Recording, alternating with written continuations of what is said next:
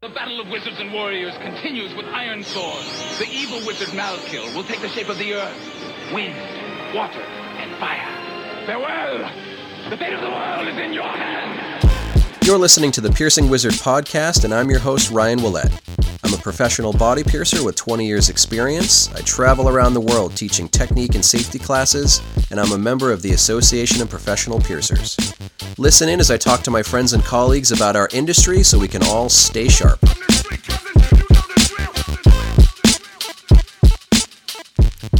Hey everybody, how you doing? Welcome back to another episode of the show, and this week's show is going to be a slightly different format.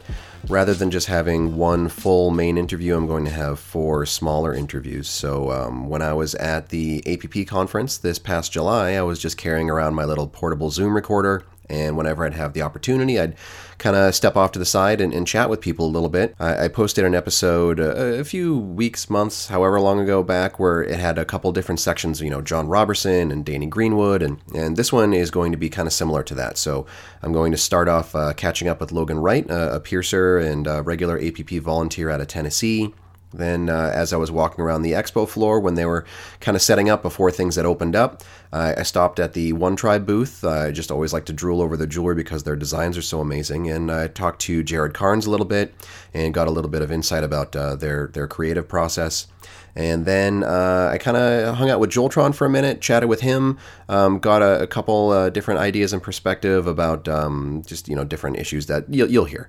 And then after that, I talked to Coyote Black. Uh, and also, that's one of the coolest names, Coyote Black. Um, we kind of talked about different ancillary services uh, related to body piercing. So uh, I'm going to break those up into four little sections for you. As far as uh, catching up what's going on with me, um, just a few days I'm going to head out to uh, the Portland, Oregon uh, seminar.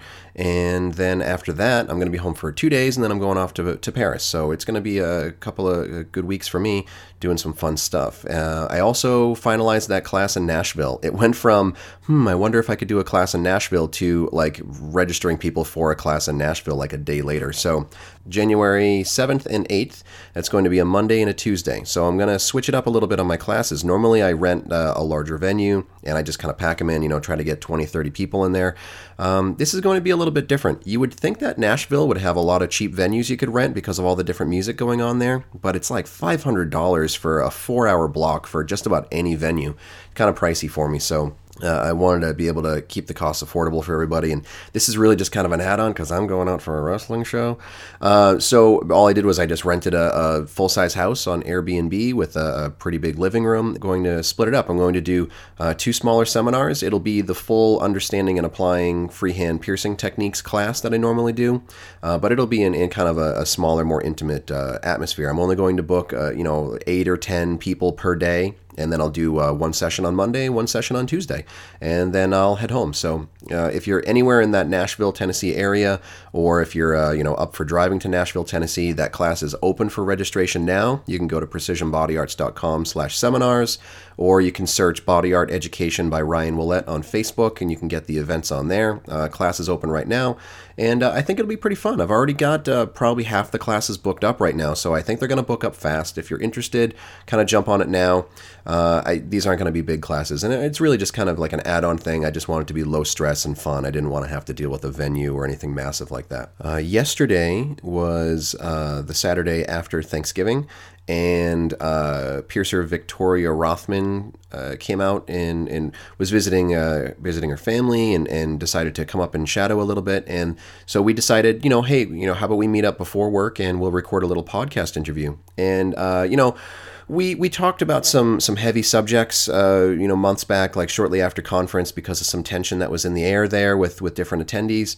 And, uh, you know, we, we kind of talked about maybe doing a podcast on um, equality, you know, racial equality, gender equality, things like that. And then I just it, I pulled a Ryan moment, forgot that that was really the subject that we had we had planned on talking about. So when Victoria came up, uh, I was just like, oh, yeah, yeah, what do you want to talk about? And she's like, well, you know, yeah, I was thinking we could we could talk about, like, you know, racial equality. And I was like, oh, God. And I was like, that's a really a hell of a way to start off a Saturday. But um, it was a really good conversation. Um, difficult conversation to to um, you know, capture designer and, and put together for his show. So rather than that going up this week, that's going to go up next week. So while I'm in Portland, uh, that will be the episode that airs. I'm going to need a few days to um, edit it down. There were a couple of times where we kind of stopped and started over again, you know, heavy subjects, uh, talking about that stuff. So I really want to put some time into it, you know, give it the uh, attention it deserves and make, make sure that the episode is put together as well as, uh, as well as I can do it. So uh, let's get into this episode. And uh, the first one up is going to be Logan Wright. All right. Go ahead and introduce yourself. Well, uh, I'm Logan Wright. I own a piercing studio in Pigeon Forge, Tennessee. No bragging. Hey, I'm proud of it. Uh, just uh, Instagram's piercing underscore by underscore Logan or Logan Wright on Facebook. How many years have you been coming here? This is my... Third? Fourth? Fifth. Fifth year. Fifth year. And your first year was as a scholar. Yeah. So how how is your conference experience like changing year to year? Do you feel like you're getting more intertwined with like the volunteer family, the backstage stuff? Do you feel like you're getting more intertwined with the classroom stuff or the attendees? Like what's your jam when you're here? Uh, honestly, I, I couldn't imagine doing anything other than volunteering. Uh, it keeps me busy, fast paced. Like I like to be at home. And I this is my first year I'm actually working with registration, so mm-hmm. I'm trying to change it up a little bit compared to what I'm usually doing. What do you normally do, like runner stuff? Uh, yeah, runner stuff, just, you know, line wrangle, work doors and stuff like that, make mm-hmm. sure people in the right place. But I had mentioned last year that I wanted to be a little busier than that this year, so... Don't ever tell yeah, Caitlin that you want to be a little busier. Yeah, I know, I made that mistake, but yeah. I'll own up to it, it's fun. Yeah. You know, gets me out of Tennessee for a week, so that's cool. Why not? I mean, yeah, it's like you get to come here and see all your friends. Yeah, as long as I don't uh, have this congestion because it's Las Vegas and it hates me. Yeah, did your did like did you have that congestion on the plane? Is it all like inside your head now? Just feels like my face is gonna blow up. Yeah, yeah, yeah I get that all the time when I fly. It's awesome. So, what are you looking forward to for the week for classes? Is there anything that like jumps out at you? Honestly, I'm really interested in the uh, International Suspension Alliance. Mm-hmm. Uh, get together. Um, I've just recently started really getting into suspensions. I've yeah. done a couple over the last couple of years. So that, and uh, I've got a few other classes that I'm pretty interested in taking. Yeah. I'm trying to change up and not take the same classes that I took the last year and the year before. Right. Right. So just trying to open up to what I like and explore some things. That's cool. Do you do you think like on the horizon you would ever want to try to teach a class or get involved with them that way? Uh, I actually was talking to someone earlier this week about maybe proposing something for next year. Cool. I don't know. I feel like I need to uh, submit my membership before I do that. Yeah, that would be helpful. I, I, I instructed a, without being a member for the, like a year or two, and everybody just kind of looked at me one way and they're like, "Come on, just join already." Yeah, that's pretty much. I mean, I've I've followed all the you know minimal stipulations of, you know, what the organization wants. I just haven't sent my stuff in. Lazy. Yeah. Lazy. Yeah, it is. Yeah. It is. I know it is. I uh, just let things get pushed to the side. Yeah, that's okay. I think we all do that. I, I think it took me maybe like a year to fin- like fill out my entire questionnaire. Yeah. For the membership, like that, I think that's the slowest part. I know people always get really intimidated about the video, but I think it's the questionnaire that slows a lot of people down sometimes. That's more what mine is. I mean, I don't really care to shoot a video. I can talk in front of people. That doesn't bother me. Yeah. It's questionnaires. It's like a test. I always think I'm going to flunk a test. Yeah. So it's intimidating. Boo. Yeah. It's one of those. How's registration coming along? Is it uh, chaos still? Is actually, it starting to come no. Together? It's starting to really come together. I think they've really... F- uh, this is my first year with it, but from what I can tell, they've really fine-tuned exactly what has to happen. Yeah. And so it's running like a well-oiled machine. Even when I'm new, it's easy enough to stick me somewhere. Yeah. You, I mean, you have like an incredibly strong team of volunteers with, with who all is back here for exactly. registration. Exactly. Yeah. And like they really... They know exactly where everything's at, what it what it does, where it goes. Good. I mean, it's so easy. So in theory... It'll all work great until you have a thousand people in a line. Well, tomorrow. This year we had a thousand pre-register. Wow! So last year we only had right over eleven hundred. Yeah. I think a full like overall. Yeah. And last year we had seven hundred and something pre-register. Wow! So we'll okay. see how big this year is when we already have a thousand pre-registered. So you might have like I don't know fifteen hundred or yeah. something this year. That's pretty nuts. So we'll see. I used to come to this conference and there would be like four hundred. five hundred people here, and it was just like, oh man. My first conference there was uh, there was seven hundred. Yeah. Yeah, my first one there was like seven hundred people. Well, uh, maybe someday we can match the uh, the Outlander convention? Did I'm, you see I'm that? I'm thinking about it. Through? Yeah, that twenty-five hundred person convention. Yeah. yeah. There, there was one year, I forget which hotel it was at, but it was a couple of years ago. We had our entire area for our conference, and then there was a, another section that was probably four times as big as that for the National Dart Convention. And we were like, oh, okay. That, yeah. that sounds pretty awesome, though. Yeah. I mean, you know, we both like hit things with sharp implements. Yeah. So it's all yeah. kind of the same. All right, I'm going to go and get some food, but uh, go for it. To me. Oh, yeah. It was a pleasure.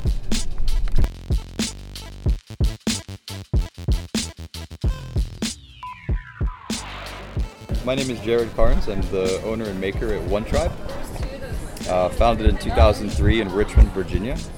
Uh, we've got a full e-commerce website at one tribe dot n u and then Instagram, One Tribe Jewelry. That's the primary outlet for all the fun process stuff that's happening daily in the workshop. So I was just kind of walking by and checking out your stuff. You know, this is one of the tables that I always really like to get a good look at every year just because your, your designs are really innovative. Uh, what's your what are your new lines this year?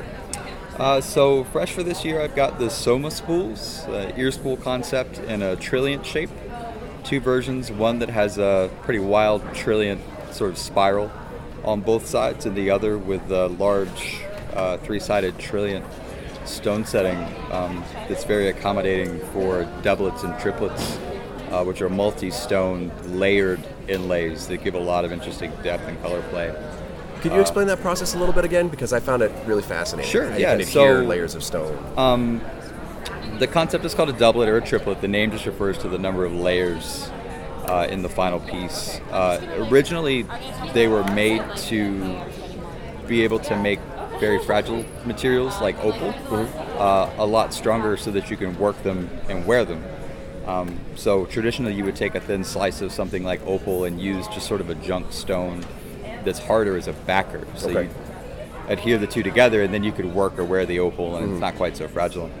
Um, I've been really interested in that for a while and started thinking about the different ways that you could utilize multiple layers for light play, mm-hmm. for changing colors, things like using stones as literal color gels to, you know, shift the hue, um, and then just playing with really beautiful combinations like rutilated quartz over lapis and getting mm-hmm. the gold needles um, over the blue, things like that. The process is pretty simple. Um, it's just very time consuming. It involves cutting thin slices of a material. How do you do that? Is it like on a stone saw? Yeah, or? So I have two stone saws. One is manual, uh, much like a table saw that you might use in a wood workshop. It just has a thin blade that's coated in diamond. So rather than having teeth uh, and cutting, it's more of an abrasive. abrasive. Right. Exactly, yeah. And the other saw is larger and fully enclosed. It's cooled by mineral oil. And it has an auto feed on it. And so for that one, you clamp a larger stone into it, and then you have a vise that moves back and forth and side to side with a cranking action, and you can get really specific about what section of the piece, you know, that you want to cut off. Yeah. Um, so just kind of set that up, set the chain so it cuts itself off when the cut is done, run it through and pull however many slices, you know, are needed. How um, thin are we talking on slices? Of like half a millimeter? No, millimeter? So the interesting thing about that is that there are a lot of stones that you really can't cut as thin as you might need. Mm-hmm. But once you get to the adhering process with a doublet, you can grind that stone okay. as thin as you need to. Okay. So the backs of some of these quartz and lapis doublets, the lapis layer is like two-tenths of a millimeter yeah, thick. Yeah. It's insanely thin. Right. You can't cut that. It would mm-hmm. just crumble. So but you just once you've down, got it stabilized down. With quartz on the other side, you can yeah. grind it down as thick as you need to. Okay. Um, So that's the cutting process itself. And then the lamination involves taking the layers and fully polishing. The faces are going to be mated together. Mm-hmm. Um, and then I use a water clear, uh, heat cured epoxy. Mm-hmm. Then there's a little bit of a process for getting that laid down and getting all of the air bubbles out. One of the reasons this doesn't work just with two naked stones is that um, if there's not something between the two faces of the stones, you get weird light effects with the air layer. The okay. air layer between the stones can actually distort. Um, there's a there's a pattern that's called a Murray pattern. Mm-hmm. That's like uh, if you take two transparencies and lay them one on top of the other, you get these weird rainbows and like grid effect that happens. Cool. Um, and that's the result of the sort of microscopic patterns in the material and the interaction with the light between those patterns and the thin layer of air between the two sheets. Yeah, so it's changing the way light refracts. Yeah, so the it. same thing happens with stones, and the, one of the big reasons to use uh, an adhesive layer between them, aside from obviously putting them together, is mm. that it makes one solid uniform surface throughout with no air layer between, which makes the colors truer and gets away from some of the weird reflections and, and sort of distortion right. that you would see. Right. Yeah. That's really that's really cool. And then with the, the brass pieces themselves, so you start with a sketch, and then you go into kind of in, into a wax phase, and then into a three D print, like prototype phase? Yeah, so I really like um, fast prototyping, three D printing technology. Uh, the big reason is that I can sit down and carve a wax from start to finish, but if something needs to be changed, mm-hmm. oftentimes you end up having to sit down and carve a completely new wax right, from start to from finish. start, yeah. That eats up a lot of time. I can be working stones or running my business. Yeah. Um, so what I like to do is I like to quick prototype from drawings to physical handmade models, mm-hmm. whether it's paper models, uh, really quickly carved wax models, or you know metal models, and then working out all of the details about how it's going to be worn, what it's going to be made from, the dimensions, the edges, things like that. Right. And then translating all of that into a three D file that we can three D print mm-hmm. the masters for. At that point, if we need to change anything, most of the details are worked out, most of the troubleshooting is done, mm-hmm. and then it's really easy for us to make what amount to small changes at that point that would otherwise be really big changes if right. I was having to make a wax. Because you don't have to go all wax. the way back to the beginning. Exactly, yeah. yeah. So it's a matter of establishing as, as many variables as possible at each stage mm-hmm. so that if you do have to back up, it's minimal, you right. know. You get five steps forward, and then rather than having to go four steps back, mm-hmm. you only have to go one step back. Yeah, that saves a huge amount of time. I'm sure. Yeah, that's cool. Mm-hmm. Yeah, awesome. Well, uh, thanks for talking to me. I yeah, really thank you. Uh, what's your website again for people listening? one tribe dot N U. Cool. Awesome. So just a, a quick note about One Tribe. Uh, they're one of those companies where, you know, every year you can go there and, and you know that certain companies are really just going to bring the creativity, you know. Uh, and you know that you can walk by the Gorilla Glass booth or the One Tribe booth or Tether or like a lot of different companies. And like you just see all the work of the the last year, you know, like these people don't go home and just sit on their laurels and say like, okay, we're going to crank out the same designs until the end of time. Like, you know, they're, they're sitting down and there's a whole creative artistic process, and it's just really amazing to see that, you know. So if you get a chance, definitely check out One Tribe's uh, social media, uh, look them up on Instagram, and definitely check out the, uh, the topo, which is the picture that I'm going to use for this episode. And uh, the Soma, they're just really cool designs, and, and they're definitely worth a, a good look. So uh, next up is going to be a conversation with Joeltron. My name's Joeltron. I own Opal Heart and Stoneheart Body Piercing, both A P P member studios in Australia. So uh, your question was the misery of my last name mm. and pronunciation? So there's there's been much discussion amongst Australian piercers specifically about the exact pronunciation okay. and whether we should call you Ryan Ouellette, as mm-hmm. in like a baby owl, or perhaps more along the lines of Ryan Omelette, like something that you would use a baby owl's eggs to to create. To, to create, correct. So if I had to choose between the two, correct. I'd probably go with the baby owl, mm-hmm. so it is Ouellette. But the actual pronunciation of my name is Ouellette. Oh, really? It's yeah. a silent W. Yeah, well, yeah, it's like a French. Oh, not a silent W. It's yeah, a, yeah, yeah. W, like a W. A Frenadian, yeah. yeah, Frenadian, yeah, yeah, Frenadian. Yeah. Kind of like uh, Pam. Pam. Pam. Pam. Pam. That's like a like a like a secretary Pam. name. Uh, it's from Step Brothers, when they're like, oh, Pam. Pam. It's a silent M. Pam. I've seen that movie like ten times, and I have no idea what scene okay. you're talking about. Yeah, when they do the interview and they're wearing tuxedos. Yeah, and they're like stepping in front of each other. The ventriloquist act. Yeah, yeah, yeah. yeah. yeah. yeah. All right, so Joeltron, mm. like, where did that come from?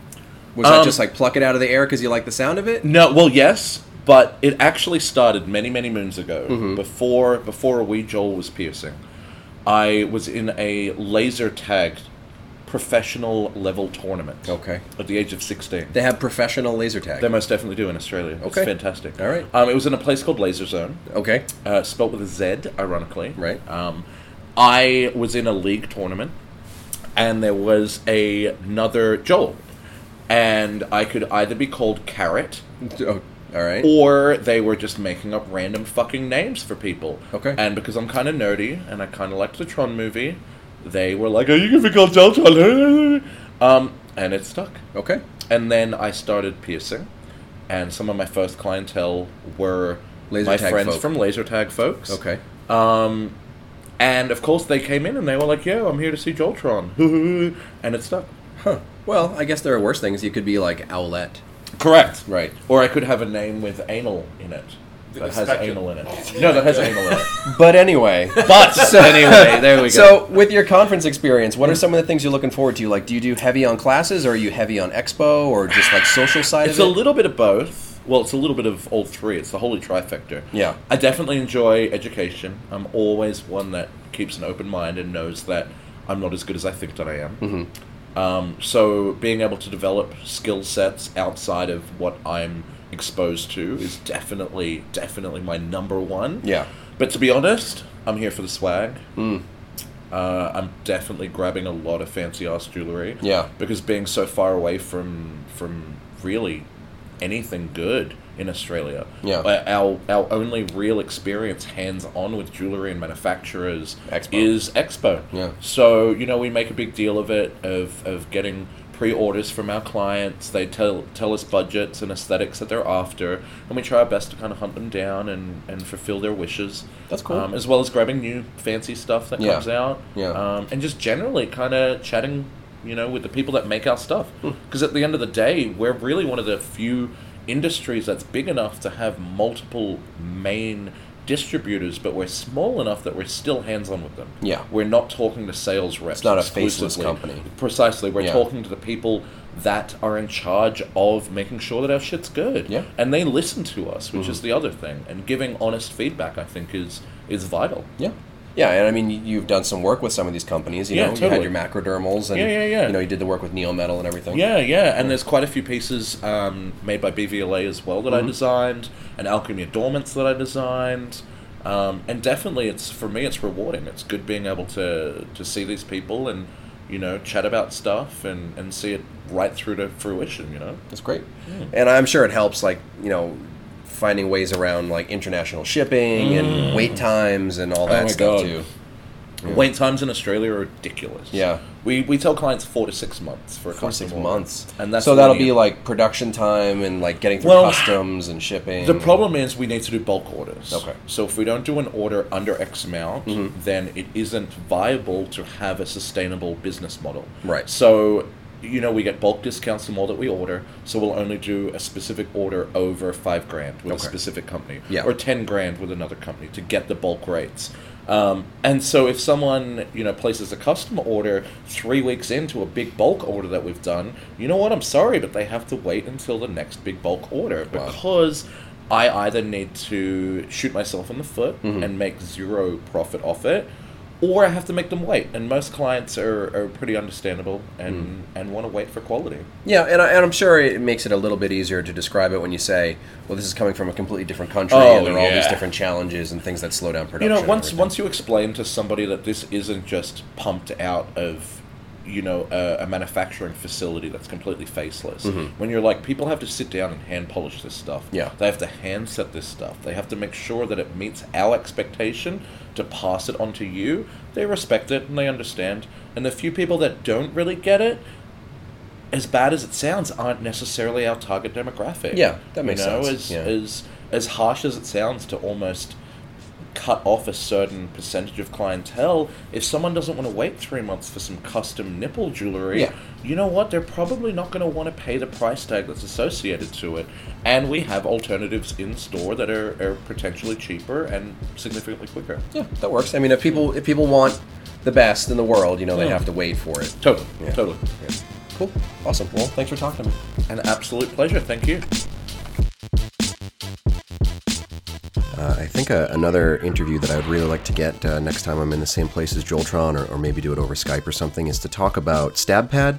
Um, if you're not familiar with it, a lot of people in the industry are using it. It's, you know, The broadest strokes you can describe it in is that it's a, a digital release form, um, but it's got a lot of functionality in the studio. And you know, I, lo- I know a lot of people are trying to move away from uh, paper release forms, and that's really been a, a goal of mine for a while. And I just haven't. I just haven't been able to like actually get it done. So um, that's that's definitely one of those things that I want to do in the near future, uh, and I'd really like to talk to Joeltron about that some more in the future. But uh, listening to what he was saying uh, when we had that short conversation, it's just really hilarious uh, when you look back from just a few months ago, July, and his like um, you know high-end estimate for shipping times. You know, he'd tell people four to six months. You know, oh, you know, uh, you know, on average three months. Like, I would love to be able to just like go back to like an average of three months for a wait time. Like right now, the average is turning into like four to six months. You know, and that that's really the outlook for jewelry, and it's getting kind of scary for a lot of piercers, myself included. You know, I've really had to rethink. You know, what what are the brands I'm focusing on, and you know, I, do I even take custom orders at this point if it's going to be a half a year before the person's actually going to be able to put it in their body? So So um, that that's, you know, conversations for another day. Uh, next up, we're going to get to Coyote Black and, and talk about some uh, different stuff related to the industry that's not necessarily body piercing. Uh, my name's Coyote Black. I am the uh, head piercer at Mantis Piercing in Pittsburgh, Pennsylvania. Uh, here also with Joeltron, who's pinching me. Um, I am also the owner of Spectre, which we do uh, print media, digital media, all kinds of graphic design stuff that caters to uh, piercing industry specifically. And supervillainy related to James Bond? Mostly. So, okay, uh, on the subject of names and possibly made-up names, Coyote Black, legit name or chosen uh, name? Hair metal band name. Okay. So, I was, jeez, uh, how long have I been doing this? Seven years ago before I got married, I was in a hair metal band. And uh, this is the name that I got pinned with and came up with, and it stuck. Kind of like Joeltron, but not hair, as cool. More hair metal, like if you listen to Poison. Yeah. What's know? hair metal? Uh, For those that, that don't understand the lingo. So Joel's from Australia, and he doesn't have music. Uh, the We don't even have, like, United air. States hair metal movement in the nineteen eighties was Mötley Crüe, Poison, Poison uh, Wasp. Skid like, Row. Yeah, Skid Row's a good one. Uh, I was in a hair metal band. I had long blonde hair, probably to my belly button, teased. You know, you would have loved me. I did you sing definitely. Or did you play an instrument? Uh, I play guitar. Yeah, I was uh, yeah the lead guitar player in a, in a in a band. We did pretty good. We opened for a lot of the bands we really liked too at mm. that time. So yeah, L A Guns and all kinds of stuff like that. So so I, I think some piercers the last few years have been trying to look for like a secondary revenue stream. You know, whether it's uh, making jewelry displays or, you know, doing graphic design, things like that. So talk a little bit about what Spectre offers. So Spectre, for me, was basically that. It was a secondary revenue stream. But I think that there's a lot left on the table uh, in this industry. Uh, I, I know it's kind of broad, but whenever you look at how... I taught a cl- class with Jeff, actually. It was also... It was on high dollar sales, but it was about building sales, and it's about kind of your place in this industry and who you are, and kind of take a look at it. And if you look at, I mean, what's the annual conference attendee number? It's a thousand? Uh, lately it's been between like a thousand and like twelve hundred. Good numbers, yeah. Right? Um, in the grand scheme of body piercing as a whole, not a not a huge number, right? No, like because yeah. that's that's a single state, yeah. a small state worth. Well, yeah, if you right. compare it to, um, like, at the same time, they have, did you see there's another conference for that T V show, Outland, Outlander or something no. like that? And no. they're, like, two and a half, three times larger than our conference, and they're just here just for, like, to, a fan fest for just a show. To fuck around. Yeah. Right. Yeah. So, realize who you are, kind mm-hmm. of, because if you're one of the people here, and you know what this conference is, which I think it's safe to say that this is probably the pinnacle of body piercing as we know it. I'd agree. I think that's fair. Yeah. I mean, that might be kind of indulgent sometimes to say that, but I think in an interview, when we're talking about what conference really is, that's fair. The top thousand piercers who have ever lived probably have who been, ever lived. Who've ever lived. Through all of history. Let's just talk about that. Let's talk about it. Like, yeah. who are they? Who are the top one hundred piercers who have ever lived? Mm-hmm. How many of them have been to conference? Most of them. Most of them, yeah. Yeah. Yeah. How many conferences have been? twenty-three? That's not a lot. Yeah. You know, it's a small, tight-knit thing. Where do you fit in on that? Uh, and what kind of impact are you making, right? So what does your small industry need? Well, we're all coming up, right? We're all dealing with the jewelry wait times. We're all dealing with this, that, the other thing. we need marketing, we need people who understand this, we need graphic design, we need business cards, we need all of this.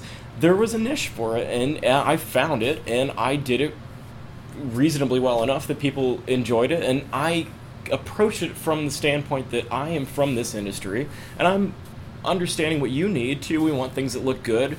We're catering to a higher-end demographic, right? So, here, right? I can do it for you. Yeah. Why would you go to Vistaprint? I'll do it for you. Mm-hmm. And it's going to be great. And it's like a human being that you're talking to about what your concept is instead right. of and, dealing with a template and getting frustrated. And, and because we're so close-knit, most of the time you know the person on the other side. Yeah. You know, hey, what are you after, bud?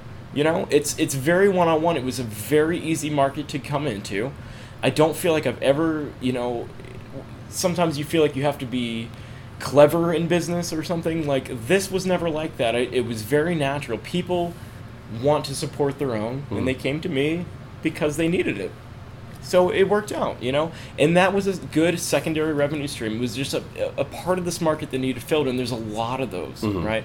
The social media aspect of everything is another big one. We, we, we tried to get into that a little bit, and it was difficult. Yeah. It it just is. I mean, things change. Things get bought out. Instagram got bought out by Facebook. The algorithms change. Things like that. But we've had good luck there, and we've done things for people there. But there's these little tiny sections of this market where it's like, you might not make a fortune, but if you made an extra thirty grand a year, wouldn't it be worth it? Mm-hmm. And that's kind of where we were born for Spectre. Yeah. It just started. I mean, I I I started Spectre from free-to-use software. I still use it. Mm-hmm. I don't even... I don't even, yeah, Joel, by the way, has lots of free-to-use yeah. things that are StabPad, which we use. Uh, might be rebranded under Spectre for the Sliffy. Spectre Pad. Spectre Pad. Uh, Spectralum is the code name. You know, but it's, and that's that's it. I You know, I had free-to-use Photoshop software, essentially, mm-hmm. and it cost me nothing. Do you use GIMP?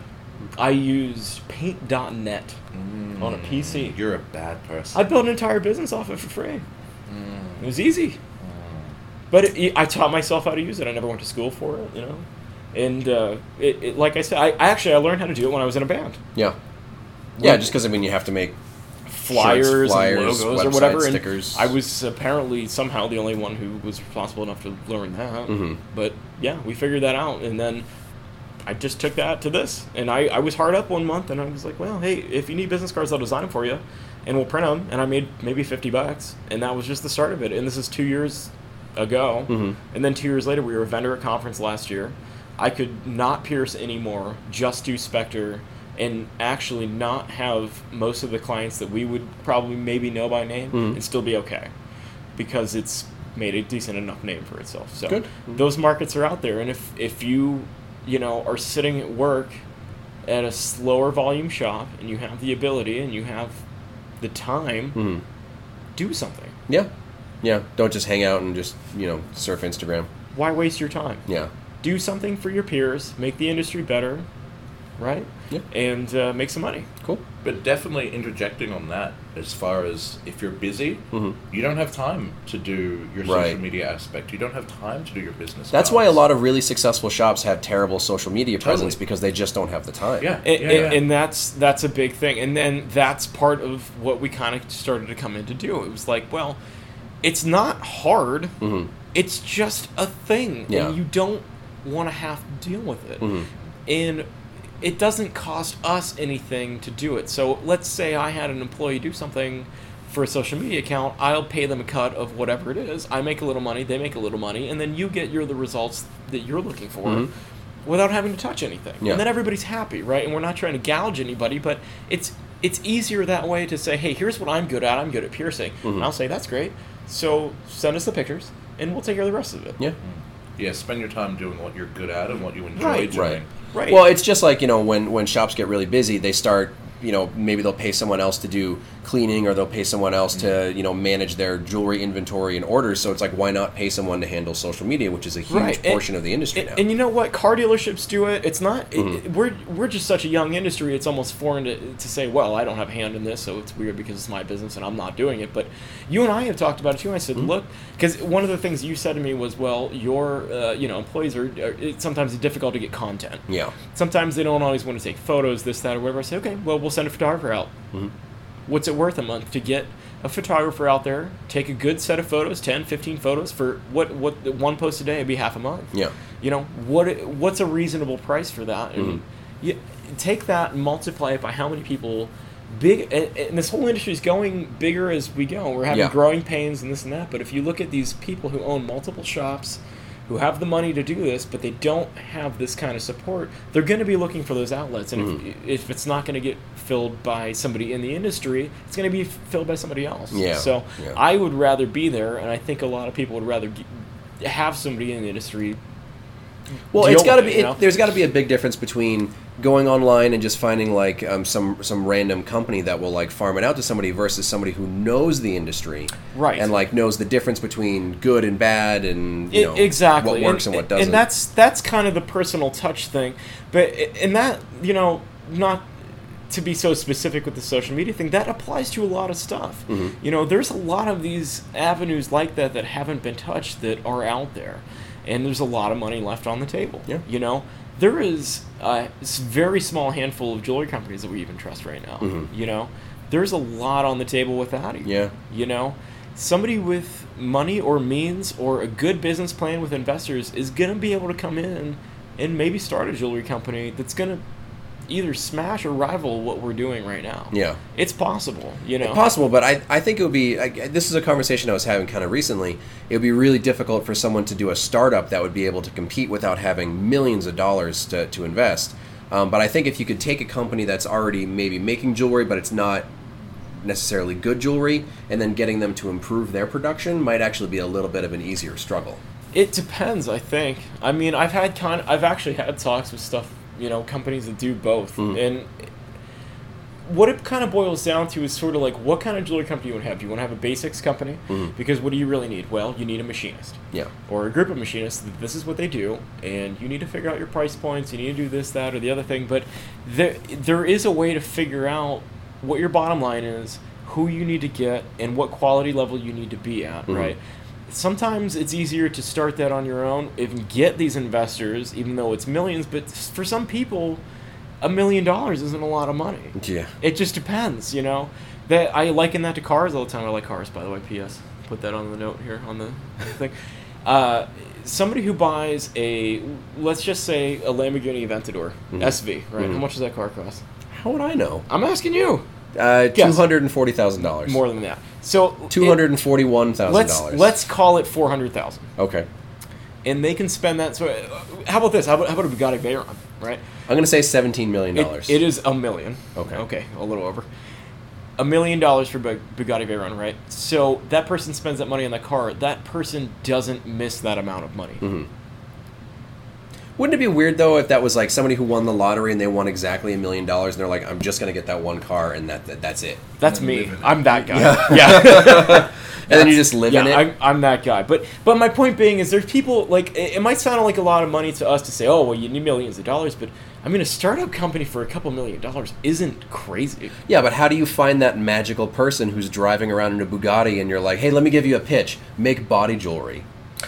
Uh, well, you don't necessarily need to find the guy in the Bugatti, but you need to f- kind of go where the success is, and that's kind of what I've found, is to talk to people who have already been to where you want to be. Mm-hmm.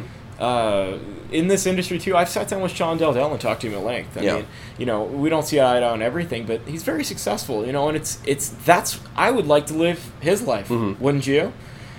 Maybe potential. I, well, who debatable, knows? But let's say let's say this. I would love to make the, maybe the money he makes. Yeah. You know, he's got a Tattooed Millionaire book, so he's mm. probably doing okay. Uh, I talked to him about it because he's kind of where I want to be. Right?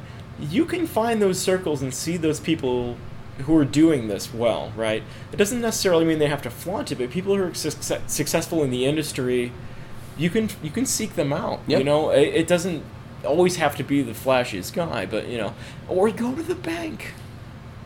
You know, yeah, if you have a good, have a good business plan, yeah, it it is feasible. This is how any of these companies get started. You mm-hmm. don't have to come out of the gate being anathema. Look at Intrinsic. Yeah, these guys have have, have you know taken this. Ex- they they've taken a client base, and this we're only going to have this many, right? For better or worse, some people can't get in, some people can't. You know. I, I wait X amount of time for jewelry, and it's really consistent. Mm-hmm. and they haven't gotten too big for their britches, but, you know, they're not spending trillions of dollars. They had yeah. a good plan, you know? Whatever pans out with that is fine, but it, it was possible. Yeah. That's kind of my point. It is possible. You just have to sort of find your way into whatever you're, you're doing there and make it make sense. Mm-hmm. So this time next year, you'll drive up in a Bugatti, yes. tossing out... Rented. For, for, yeah, what it's, for what it's worth, I have the Ferrari on uh, Tuesday. Okay. But just Tuesday. Only Wednesday, Tuesday. You're back to the nothing. Wednesday, I have the N S X. Okay. All right. uh, well, uh, Tuesday, I'm going to have nothing. Um, you can come with me. Thanks. Yeah. yeah. We can go out into the desert, and then you can murder me and I, bury I'll me. Crash the car into the yeah. dunes, yeah. And that. All right. Well, uh, so where can people find uh, Spectre online if they're interested in Spectre talking to Spectre cards dot com. S P E C T R E C R D S dot com. Dot com. And uh, Instagram, Spectre Cards. Uh, I'm on Instagram, Coyote period Black. Uh, Mantis Piercing on Instagram. We're all over the place. So that's a lot of social media. We're out there. All right. Thank you for talking to me. All right, so that's going to wrap it up for this one. Uh, a lot of good points brought up by Coyote. You know, I think some people are kind of held back by their own success. You know, I, I know I get in points where I'm thinking like, oh, this is awesome. I'm doing so many piercings and I'm selling so much jewelry, but I'm, I'm not paying attention to the things that I really need to do to, to keep new customers walking through the door. You know, um, social media and, and Facebook, you know, people out there aren't psychics. You know, sometimes you have to reach out and say like, hey, you know, we offer a service that you might like. And if you don't have uh, time to put into it, or if you know if you put in a weak presentation, if you have a bad website, if you have bad social media, um, you know people might not really give you a shot and realize that you have awesome piercings and awesome jewelry and an amazing staff or great tattooing or whatever, you know. Um, so, you know, if you have a little bit of extra money, you can use that money to, to have somebody else help you out with that stuff, you know, whether it's hiring someone in-house or, you know, hiring a, a company like Spectre. I know that uh, my counter staff, you know, they're they're not busy all day every day, you know, taking care of phone calls and, and cleaning and, and trash and, uh, you know, booking and stuff. So they're they're handling social media when they're not doing something else. You know, they're taking pictures, they're adding to the Instagram story, they're getting me content for the website. You know, they're they're doing different stuff like that. So, you know, pay attention to your, your presentation and uh, not just your services. Um, so just a couple of things that like pop into my head, uh, talking to Coyote Black, who works at Mantis. Uh, there's a, there's a wrestler named Ultra Mantis Black that wrestles for Chikara. Um, pretty interesting wrestler. I, I, I got to see them live, uh, last month uh, on Halloween actually. So, um, another thing related to wrestling and, um, the, the format of this particular episode, uh, it, it was pretty similar to, um, a wrestler that does a podcast named Colt Cabana. And Colt uh, travels around and kind of does like the diary of a pro wrestler and, you know, does independent shows every weekend and brings his recorder and, and talks to all these people backstage and just does these little like, you know, three, five, ten minute little snippets, uh, kind of, you know, showing you behind the curtain, you know, no pun intended, of uh, of the wrestling lifestyle. So uh, I think maybe I'll try to do something like that in the future. I don't know. Like, give me some feedback on this episode. If you liked it, if you like having a couple of shorter interviews rather than one long interview, you know, let me know. You know, if you like that longer format with just one subject and one guest, you know, let me know that too. Um, you can email me again, ryan p b a at gmail dot com. You can reach out to me on the Piercing Wizard Podcast Facebook page. Um, you can just message me on Facebook or Instagram for, you know, Ryan P B A and all that junk. But, you know, if you like this episode, let me know. Um, if you like the Colt Cabana style episode, that, that'd be great to hear. Um, or if you like the Chris Jericho episode, which is kind of how I, uh, I format my other episodes. You know, I do an intro and then I do one long interview and then I do an outro. So let me know what you like, you know, because you're the people listening to the show. So I want to make it for you. Um, that's all I got for this week. I'm uh, getting ready to head off to Portland, and next week I'm going to have that really good interview with Victoria Rothman. Victoria is definitely one of those, um, you know, top ten piercers to keep your eye on in twenty nineteen, uh, you know, along with uh, Baron and Lola Slider and, and, and a couple others. So I'm uh, really excited to give uh, Victoria a, a chance to, uh, you know, have her voice be heard. So tune into that next week. That should be a really good one, and thank you for listening. For more information about the show, visit piercing wizard podcast dot com or like Piercing Wizard Podcast on Facebook. For more info about your host, visit precision body arts dot com or search Ryan P B A on Facebook, Instagram, and Tumblr. If you enjoy the show, you can subscribe on iTunes, Apple Podcast, and Google Play. Music by Benny B. Blanco. Show copyright twenty seventeen, Precision Body Arts L L C, all rights reserved.